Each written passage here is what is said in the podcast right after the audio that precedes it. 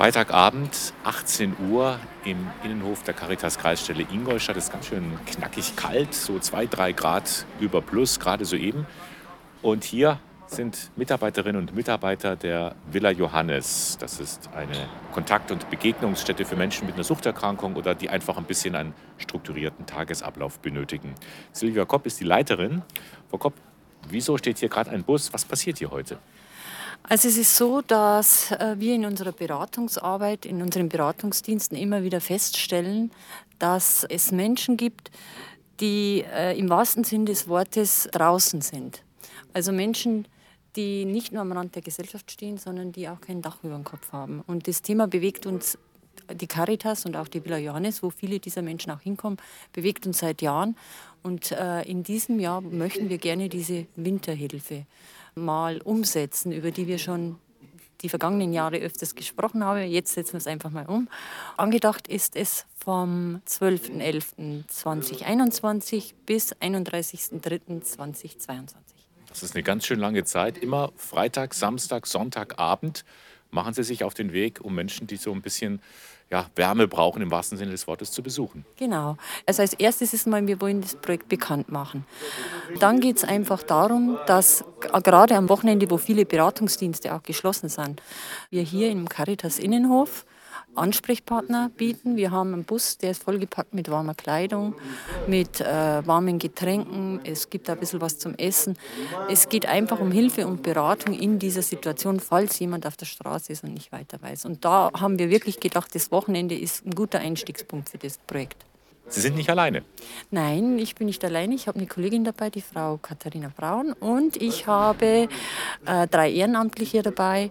Zwei von denen, Chris und Daniel, haben selbst schon äh, Erfahrungen gemacht, also wie man so sagt im Jargon, haben schon auf Platte gemacht und sind ziemlich, also man könnte sie als Experten eigentlich bezeichnen. Die kennen auch die ganze Infrastruktur hier, äh, wo die Leute sich aufhalten, wo die Schlafplätze haben und äh, das ist natürlich toll, dass die mit an Bord sind. Ja, die, diese Schlafplätze oder die Menschen, die sozusagen ohne Heimat oder ohne Obdach sind, die fallen ja nicht so unbedingt auf, aber sie sind da. Ja, richtig. Die fallen nicht auf häufig. Die schlafen oft in baufälligen Häusern oder in Unterführungen. Und, äh, also das ist schon sehr interessant, auch jetzt mit unseren Experten, diese ganzen Plätze mal durchzulaufen. So, wo geht's jetzt hin? Wir gehen jetzt von hier aus Richtung Münster. Das sind die ersten Tiefgaragentoiletten, wo wir Flyer verteilen werden. Okay. So, wir gehen hier jetzt gerade Tiefgarage am Münster genau, hinunter. Münster. Warum? Was ist hier los? Hier unten halten sich gerne auch äh, über Nacht Obdachlose auf, wenn sie nächtigen wollen, weil es hier einfach wärmer ist, allgemein in den Ingolstädter Tiefgaragen. Und wir ähm, legen jetzt äh, ein paar Flyer auf den Toiletten aus, dass wenn die Leute hier auf Toilette gehen, diese finden können und eben dann, wenn sie möchten, das Angebot in Anspruch nehmen können. Frau Braun, Sie sind auch Mitarbeiterin bei der Villa Johannes und engagieren sich jetzt hier auch äh, bei der Winterhilfe. Was motiviert Sie denn jetzt dabei zu sein? Es gibt immer wieder Leute, die aus den Hilfssystemen rausfallen, weil sie doch so schwer krank sind oder auch einfach die Schwierigkeiten haben, die Hilfssysteme anzulaufen. Und ähm, wir können jetzt, weil wir mobil sind, zu den Leuten hinlaufen und denen helfen. Verstehen Sie mich? Do you speak English? Ungarisch. Ungarisch. Jesuitenstraße, Caritas. Ah. Ja? Freitag, Samstag, Sonntag. Friday, Saturday, Sunday. Umgeben. Help. Helfen. Help, yes. Das haben Sie einen getroffen, aber der konnte jetzt nur Ungarisch. Nur Kein- Ungarisch war jetzt. Aber Caritas kannte er. Und dann, ich habe nur an seiner Jacke gezupft und gesagt, help. Habe halt gehofft, dass er das versteht, dieses eine englische Wort. Und er sagte dann auch, ja, genickt, ja, ja. Und ich hoffe, dass er vielleicht mal vorbeischaut. Oder wir kommen ja morgen wieder. Vielleicht schon dann schon mit dem Google-Übersetzer.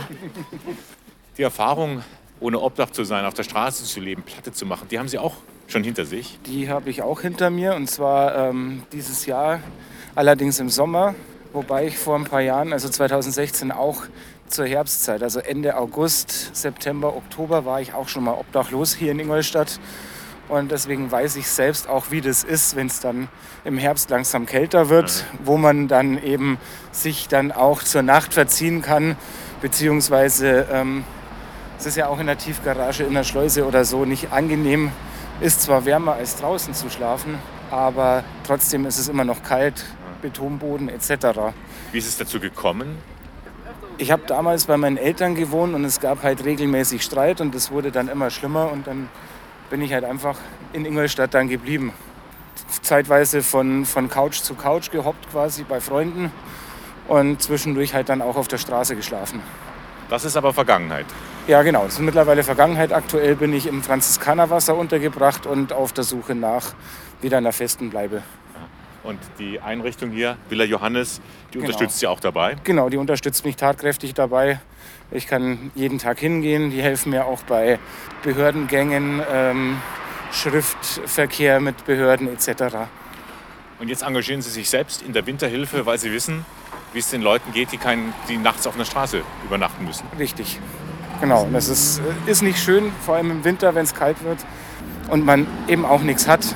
Kein Geld, um sich irgendwo einen Schlafsack leisten zu können oder eine warme Winterjacke. Und äh, deswegen finde ich das sehr gut, was die Frau Silvia Kopp da jetzt auch äh, an Projekt gestartet hat und macht gerne mit.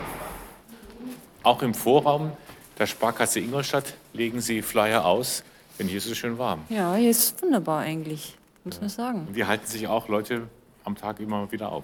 Ja, ich denke auf alle Fälle, äh, dass sich hier Leute immer wieder aufwärmen. Ob sie hier schlafen können, das wage ich zu bezweifeln, aber aufhalten bestimmt.